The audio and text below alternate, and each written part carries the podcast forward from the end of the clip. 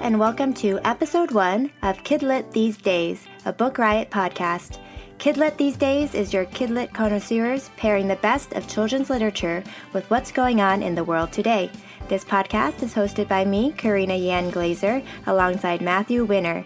We are here to have conversations that create opportunities for parents, grandparents, teachers, librarians, and all who love children's books to engage in the world through literature in a deeper and broader way. We are recording on March 12th, 2019. So, hello, Matthew. Hi, Karina. How are you? I'm good. I'm very excited about this. Totally. How's your week been? Well, today was really great, and I met someone very cool. Who did you meet? So, Gail Carson Levine was doing an event in New York at the New York Society Library, and I got to bring my kids to her workshop, and it was super fun. She spoke for about an hour and 15 minutes, and right off the bat, she had us take out paper and pen, and she had three writing prompts.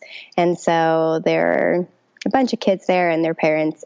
And um, so we started doing the writing prompts, and she had us write for 15 minutes, and which is sort of long, I thought, because some of the kids were sort of young, but it, w- it went great. Like it was just quiet, and people were writing.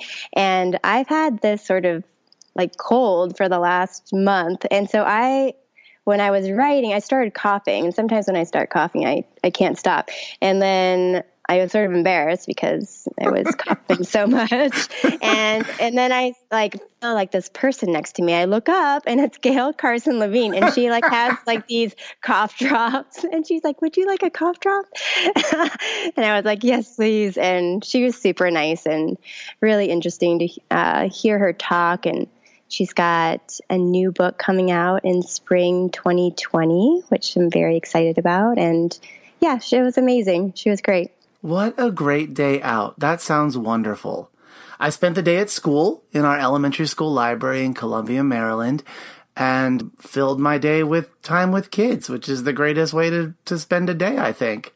My students love when I come to lunch with them and I love it too because then we have this like really great bonding time outside of class. But we started a thing uh, a couple months ago, the PE teacher and I, where we take selfies with the students at lunch and then uh-huh. we post them on this bulletin board outside my library. So today when uh-huh. I came to lunch, all of them wanted to know right away if I would sit with them so that inevitably I would have my phone with me and we could end up on the board together. So that was a lot That's of fun. That's such a great idea. oh, it's so great. We have um, all of our, almost all of our teachers in the entire building now have taken photos at lunch bunch or have gone to the cafeteria or have had special recess time with their classes. And they all want to get their picture up on that board. And uh, it's really cool too, just that every time the students walk past, they find themselves. They find their friends. Even if that photo has been up there for a month, they, you can see the pride in being part of the family at our school, that we're all doing this together, that we're breaking bread together, we're playing outside together, we're building community and being family together. I love it. It's great. That's amazing. I love it. Um, well, why don't you tell us a little bit more about yourself so we know that you're a librarian. We know that you live in Maryland. Anything else you want to share about yourself? Well, I uh, am also a children's book blogger and podcaster, and I have a lovely family who ends up being um, the folks that I talk about most while I'm in school, and then I talk about my students when I come home. uh, so we have really neat connections. It is the best, but I'm grateful to be able to read with my children and with my wife, who also loves the books that we read, and have these discussions, and then uh, make those connections where you bring the books into school uh, and and have the connections with children, and then we reach out globally as you do over Twitter or over Skype and connect with authors and illustrators and empower voice. That students have voice in this world. It's just the greatest time I feel to be a kid and to be a teacher because we're all so connected, and it really feels like we're connected. Yeah, I agree with that, and I think that Um, well, I love that teachers and librarians are always reaching out to authors and asking them to connect. And I love that authors are so accessible these days. Like, um, if we can't travel to your school or your country, we can always Skype, we can always email or do it the old fashioned way through snail mail, which I love to do. And yeah, it's awesome. Well, so, um, Karina, why don't we get into our sponsor for today's episode? Struggling to keep up with the latest releases, want to keep an eye on what's coming out in the next few months for work or for your own personal pre ordering needs. I know as a librarian, I am always looking for what's coming out.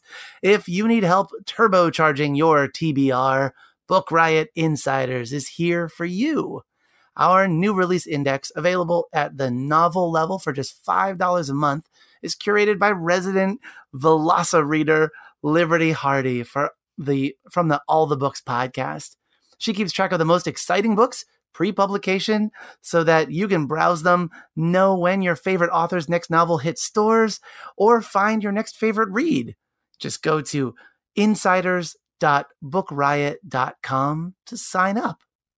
Tell me more about you, Karina. I know that you're an author, but I'm sure that there are people listening that haven't yet met you, and I want to learn more details about you too. Okay, well, I um, I am a children's book author and illustrator. I write middle grade books, so books um, geared for children ages about seven to 12. And um, my books are a series, and the first book is called The Vanderbeekers at 141st Street, and the second one is called The Vanderbeekers in the Hidden Garden. There'll be a third one out in September called The Vanderbeekers to the Rescue. But before I had my books published, I started working at Book Riot talking about children's literature, especially about middle grade books, which is my passion. So about five years ago, I joined the Book Riot team and became a contributing editor there. And um, in the last year and a half, I've been doing a lot of the newsletters. So, doing the Kids Kidslit newsletters, which is called The Kids Are All Right. And you can subscribe going to the bookriot.com website and going to newsletters. And you can just pop your email in there. And there are over 20 newsletters you can subscribe to um, about all different types of topics and if you're interested in new releases, you can sign up for that. So I do the Kidlit one, which is great, and it comes out twice a week. And I talk about new releases, and I talk about book recommendations, and it's great. And I live in New York City, um, specifically in Harlem, and I live here with my husband and my two kids, who are nine and almost eleven, and five pets, which is a lot. Yeah. So three cats and a dog and a rabbit. And we are all nice and cozy in a tiny two bedroom apartment. You're all close. You're all cozy and warm. It's very chilly out there. We got an ice storm coming in Maryland, so you know, gotta talk about the weather. A lot of snow. Yeah, well, yeah.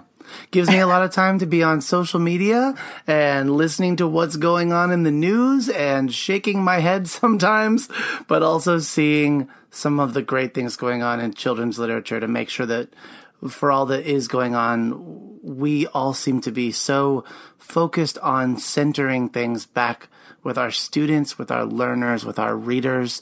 And that's something I really value about this community.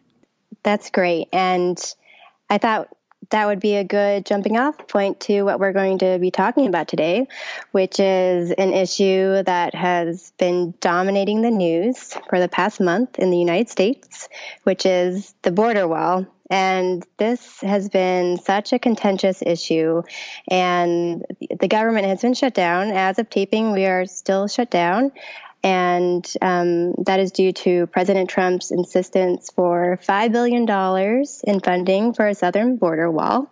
Um, I had to look it up because I didn't remember when exactly it started because it feels like it's just been going on for so long. But it was it began on Saturday, December 22nd, and we are now on day 27 of the shutdown. And currently, 420,000 federal employees are working without pay, and 380,000 employees are furloughed.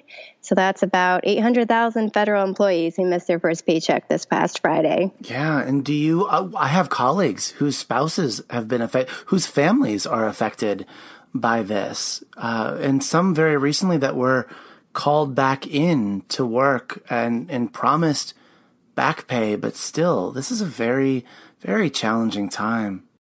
It is. It's very interesting to, I mean, people have bills now to pay. So I don't, I'm always puzzled about the back pay because it doesn't help right now no. when you're not getting paid for the bills you need to pay now.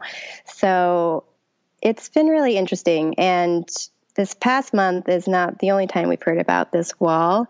This debate has been going on for so long, but um, it's been at the forefront of all of our minds in the past few years since the presidential campaign in 2016. And one of President Trump's campaign promises was that he was going to build that wall and that Mexico would pay for it.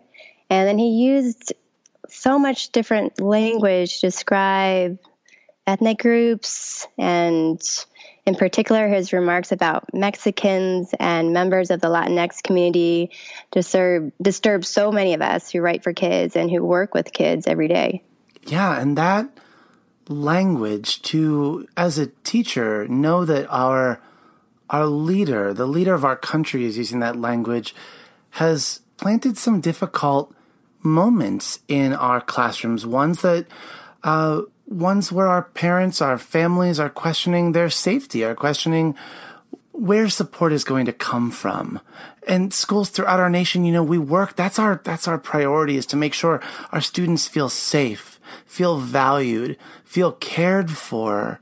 That news, when it makes it into our classrooms, sometimes it can be confusing to, to feel like you, like someone is telling you that you don't belong mm-hmm. right? But our teachers and our administrators, our schools, we continue that work to protect students and to provide a safe learning environment where all are welcome.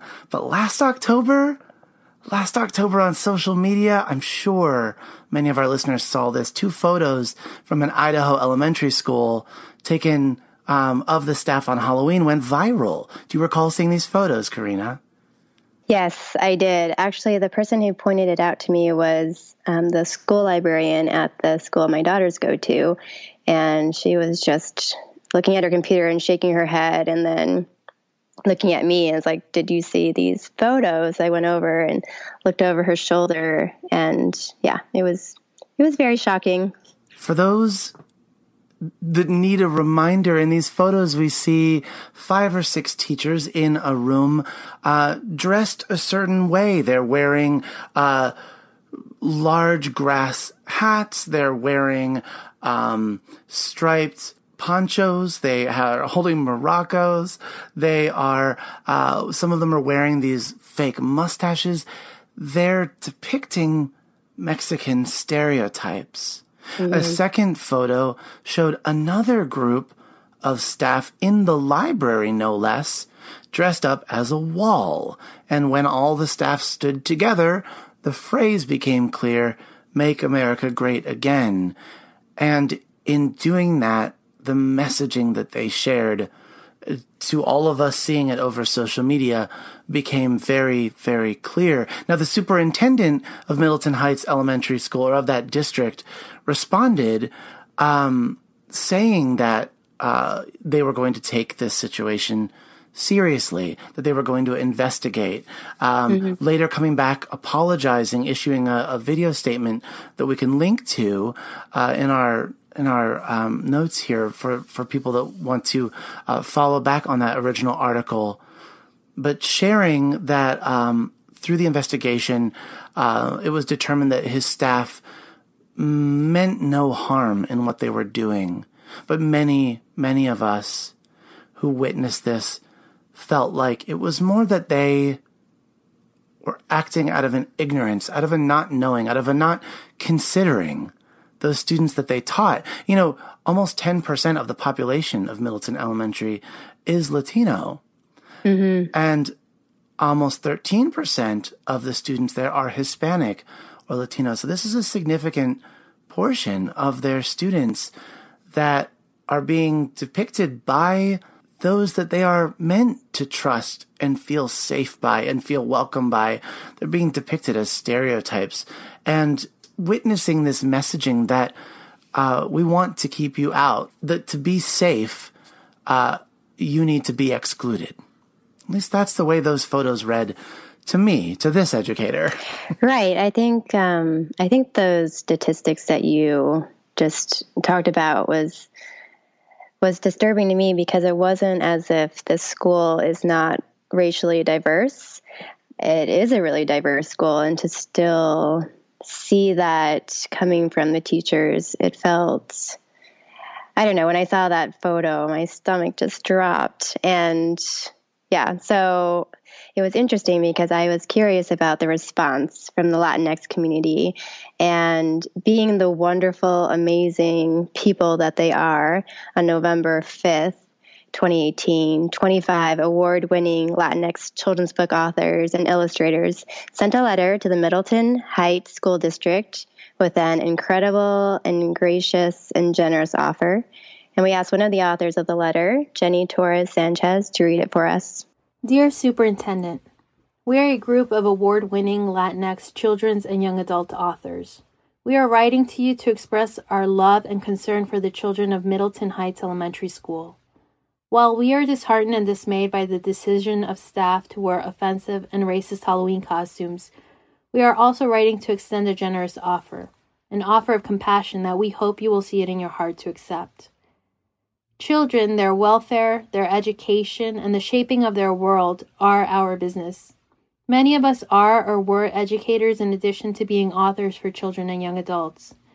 To hear that the children at Middleton Heights Elementary School were subjected to this offensive behavior by the very people they trust and look to for education and guidance was beyond disappointing, and we feel such a drastic offense requires drastic measures to remedy. While your teachers should know better, their actions show they do not. While we question their intentions at wearing such, in your words, clearly insensitive and inappropriate costumes, we are willing to accept your conclusion that they had no malicious intent. However, their poor decisions also clearly embrace closed minded and hateful thinking, and worse, modeled it for young, impressionable minds. All of your students deserve better than this. We are sure this was painful and confusing for many of them, and especially for Latinx students. Not only are they subjected to this kind of thinking outside of their school, but now within their school too, a place where they should feel secure and loved, not excluded. We take you at your word that you would like to learn from this and change. In that spirit, we would like to help you. We are extending an offer to visit your school.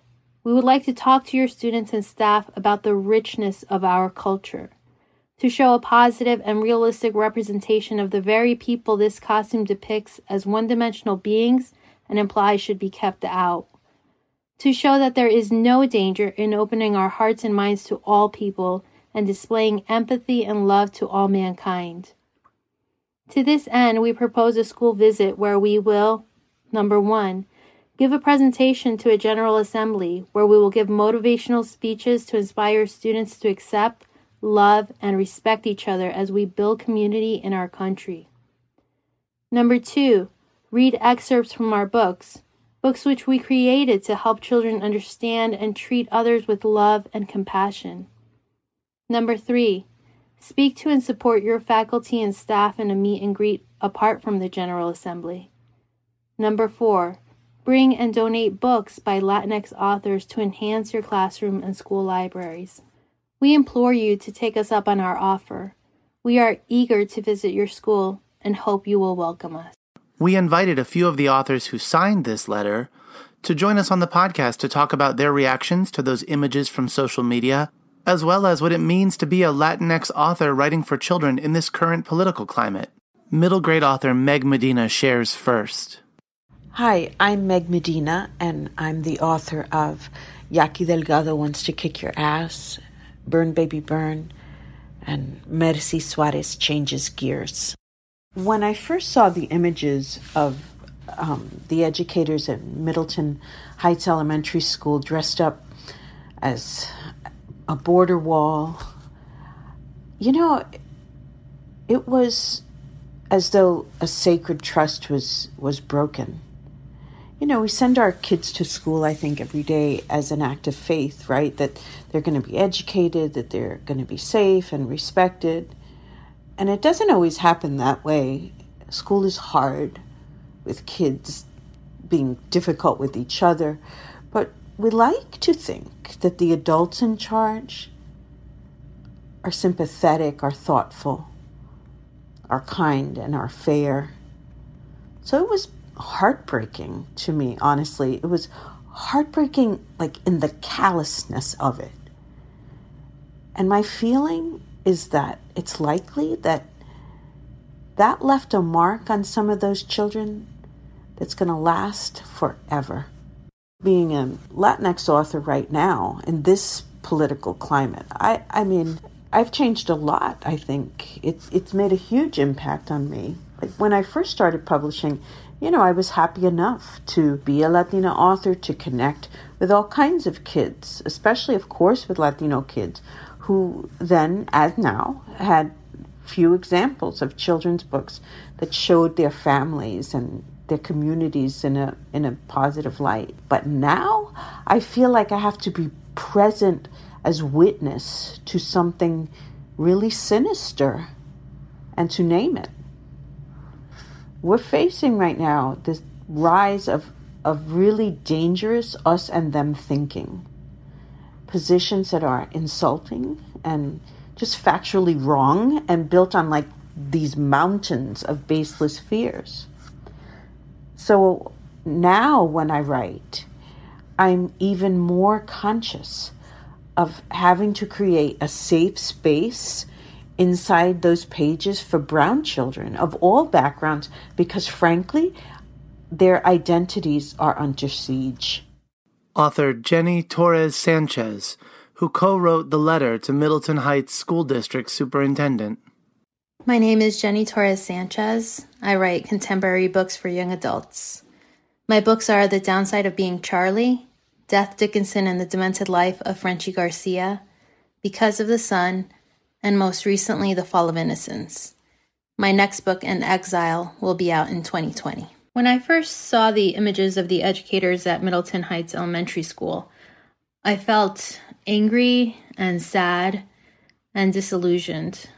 I was just really disappointed that adults in a position of power and trust fail these students in such a huge way.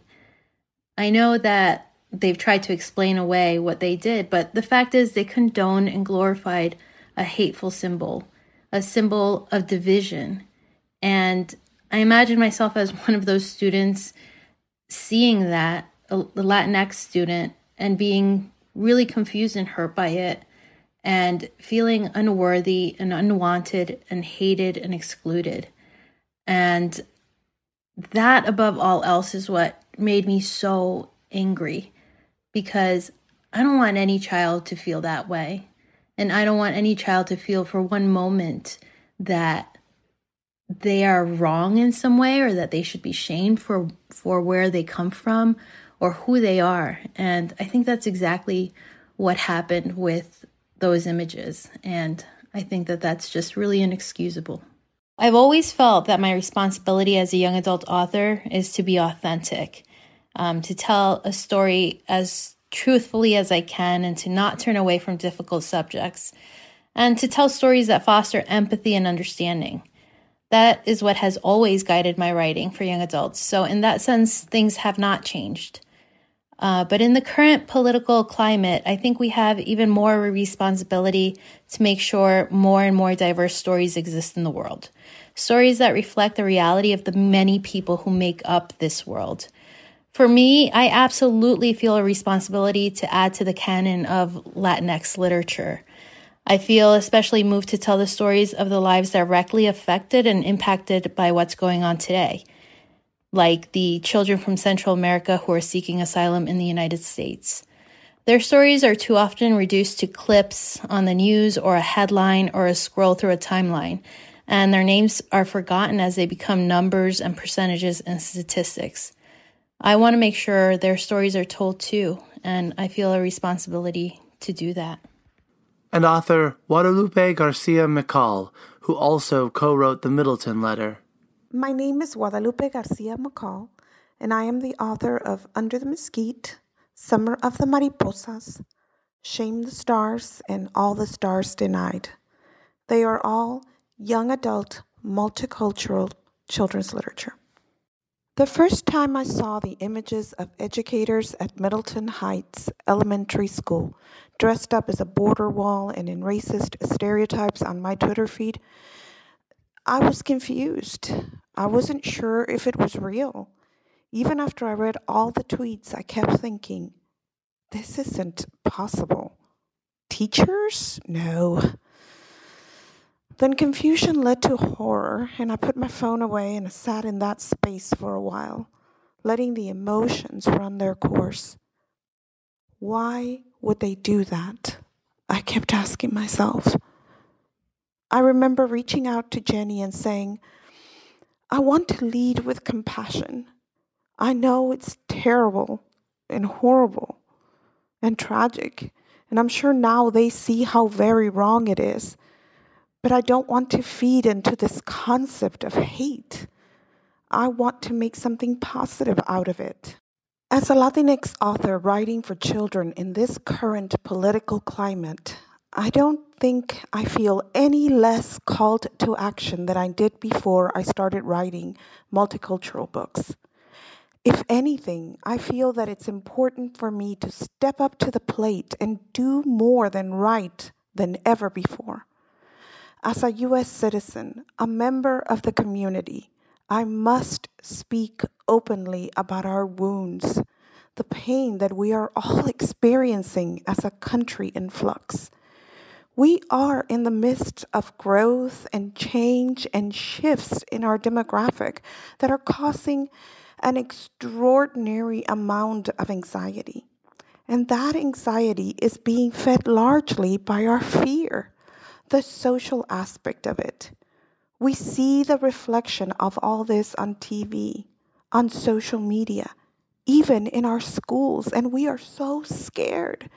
We open the door, step out, and we are afraid of who or what we might encounter next. And so we are, in a sense, turning on each other as humans ripping each other apart at a time when we should be reaching out and saying, I know you are wounded. I am wounded too. Here's a book. Here's a website. Here's a resource. Here's a whole group of people who understand you and want to help you. That's what we should be doing. We should be saying, let's fix it. Let's help each other. Let's build community. A quick note as of Saturday, January 26th, Jenny Torres Sanchez tells us that she reached out to the mayor, the city council members, the superintendent, and the principal of Middleton Heights Elementary via emails, United States Postal Service, and fax. No one responded to their offers or requests. Thank you, Meg, Jenny, and Guadalupe for sharing those responses with all of us. So, Karina, you know, I'm a librarian. I can't help but talk about books. And actually, I know for a fact that you can't help talk about, but talk about books with your friends too. Am I right? Yeah, you would be correct. Mm-hmm. I knew this to be true. So I, I think that uh, turning our attention now to some books that we can read with our children or share in our classrooms or uh, display in our library, we can do a lot of good with these stories that will invite stories of immigration, stories of experience coming to this country and experience growing up and finding a place here in making this nation great. Sharing those books will help, I think, in our places change our climate and help focus us on the way that we turn this around, the way that we be the change, much like those authors we just heard from. So, I know we have this great stack of books, and there will be so many more that we don't even have a chance to get to. But why don't we first start with one that you and I both love, and that is Dreamers by Yuyi Morales. Yes, so good. So good. this beautiful picture book is uh, a story of uh, semi autobiographical, a story of Yuyi and her son emigrating to America and finding themselves, where they first found home in this country amid strange language and different customs and things looking different, finding a place where story helped connect and helped a young woman, a young mother take root. And the art of this story is done through beautiful collage that also brings in pieces of Yuyi's life and pieces of her journey and of her raising her son. Um, I think she does a really great job with her art and um, interspersing the page spreads with so many interesting details, some being drawn, some being collaged on, some um, being photographs of her embroidery. And you noted something um, when we were chatting. No, so I love that in the back of the book, there is an author note. Yuyi shares more of her own personal story.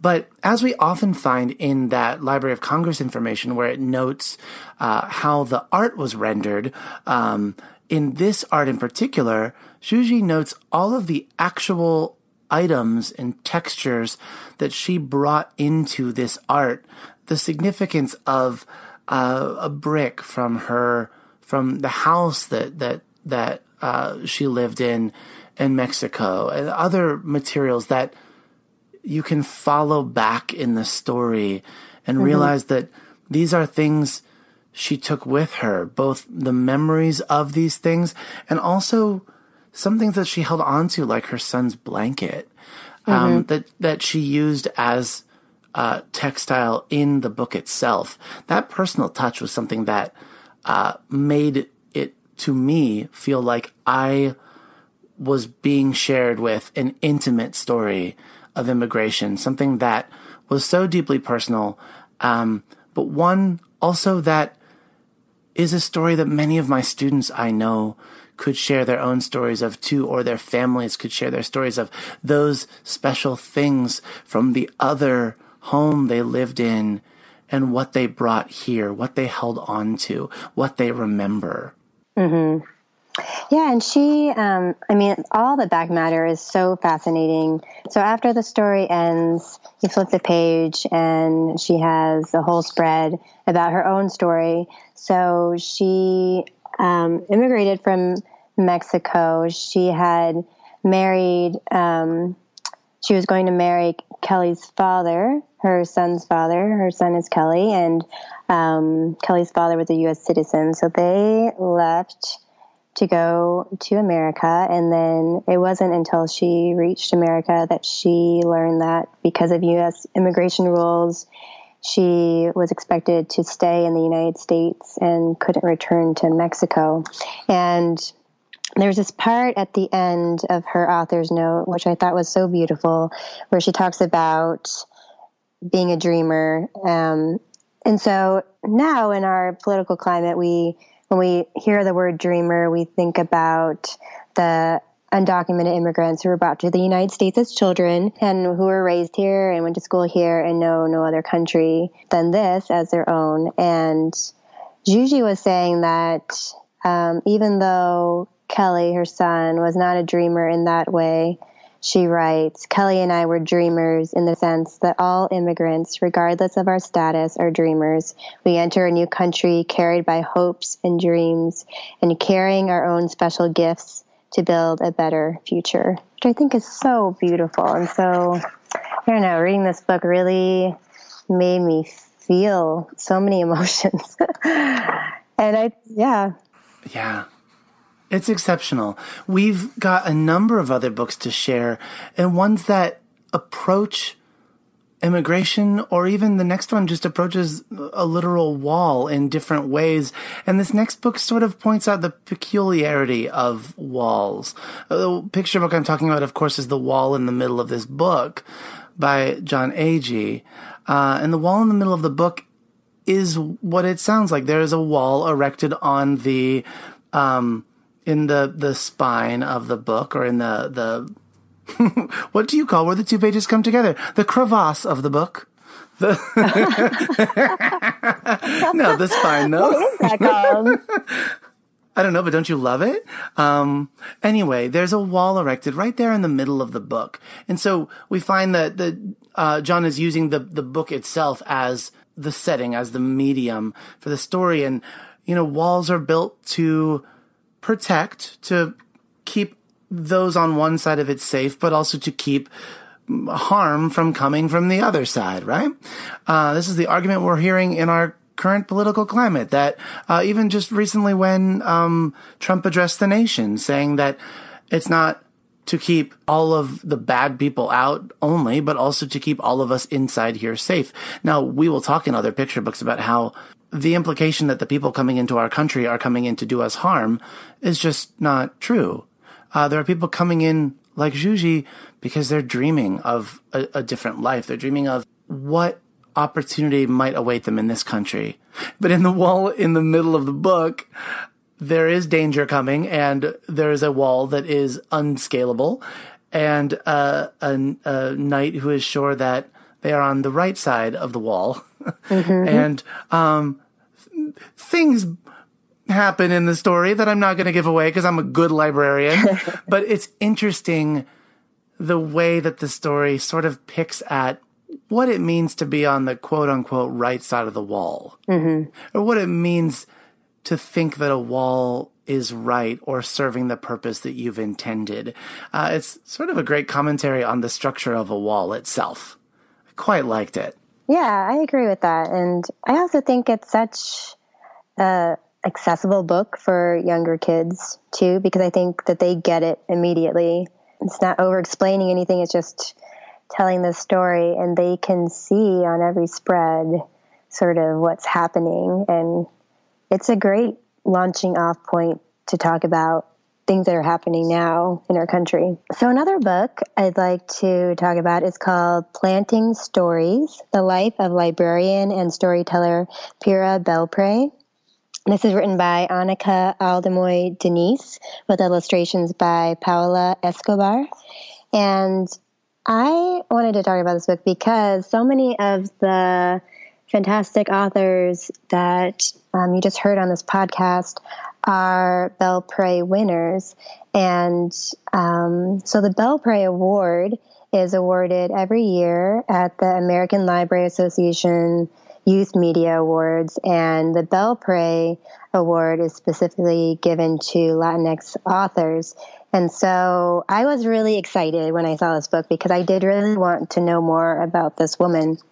And she came to America in 1921, and um, she was coming from Puerto Rico, and she started working as a bilingual assistant at the New York Public Library, which made me very happy because I spend so much of my time at the New York Public Library, and it's so cool to see that connection. And she's had a really fascinating life. Um, she's done a lot of things. She at the library, she used to do story times with the kids and everyone loved her. And then she started writing her own stories. She was a puppeteer. And I just found this picture book so charming and beautiful. I just thought this woman was just such a vivacious presence. And the illustrations are really beautiful. And um, they just really make Oh, yeah. Shout out to Shout out to Paula yeah, Escobar. Beautiful illustrations. Just so many things to look at and discover on every page. And the book is really new. It just came out a couple of days ago and it published simultaneously in English and Spanish, which I love that the publisher did that. And it's a, it's a great book. I would strongly suggest picking it out at the library and checking it out. The story of one of our nation's most famous and influential librarians. And also, uh, you know, we are right on the heels of the Youth Media Awards. They'll be, they'll be awarded as of recording this, they'll be uh, awarded in a week. And, uh, knowing that, that Belpré had this influence of hearing all of these stories from her grandmother growing up in Puerto Rico and that she brought those stories with her and those became the roots of the of the stories she shared during her story times at the New York Public Library is just something so beautiful to know that some of those stories were preserved because of not only her love of hearing those stories from her grandmother, but also then of sharing them with children and of writing them down and having them published so that they could be shared by people that weren't able to uh, get to New York, attend her story times, by people that were all over the world. Mm-hmm. Yeah. One of the middle grade books that um, we had chosen to talk about was a book called Someone Like Me How One Undocumented Girl Fought for Her American Dream by Julissa Arce. And this is her um, autobiography. It's based on her memoir, My Underground American Dream, my true story as an undocumented immigrant who became a Wall Street executive. And that was um, the book for adults, and then it was adapted for younger readers. And I really enjoyed this story because it made me feel like I really could follow her life and her story. So she talks about how when she was younger, she lived in this town in Mexico, and her parents would sell these fruit drinks at different fairs. And then um, later on, they they start selling silver jewelry, and her parents would cross the border legally into America and um, sell the jewelry at various fairs and expos, and then come back and see their family. And so Julissa didn't. There was periods of time in her life where she didn't see her parents very often at all. And as she grew up, um, I think her parents got concerned about how they weren't around very much. And so they bring Julissa to Texas to live with them. And then she secretly lives as an undocumented immigrant and knows this about her status and what would happen if someone found out about it. So um, it was really heartbreaking to read how she would make friends, but then never really feel able to open up completely because of this fear that she would be found out and sent back to Mexico or get her parents in trouble.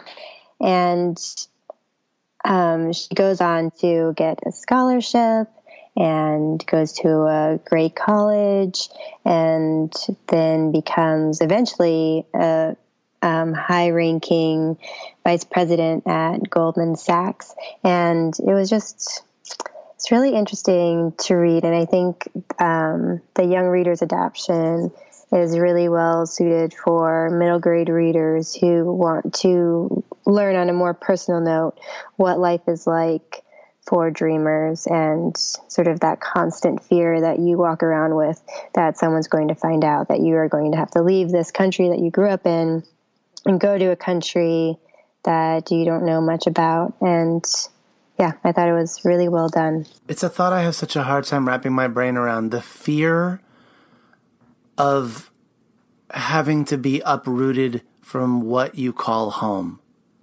from mm-hmm. what you feel like is stability to never maybe really feel stable. I feel like it's such a privilege to feel unthreatened, mm-hmm. to feel like you're sure of where you're living, where, uh, you'll be able to call home tomorrow or the next day, where uh, meals are going to come from. It's such a privilege.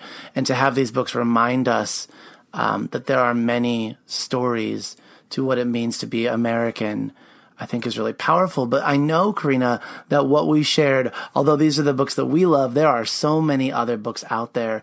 And so, yes. listeners, we would love to hear your recommendations. What are you reading? What have you read and loved about immigration, about borders, about stories from other places, about making America great by what we all bring to the table?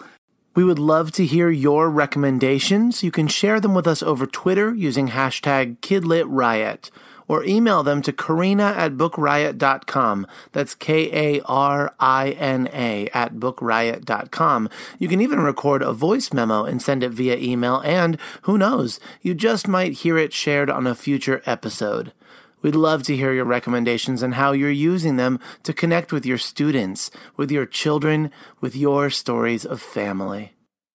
Well, this has been so great. And listeners, thanks for hanging out with us today.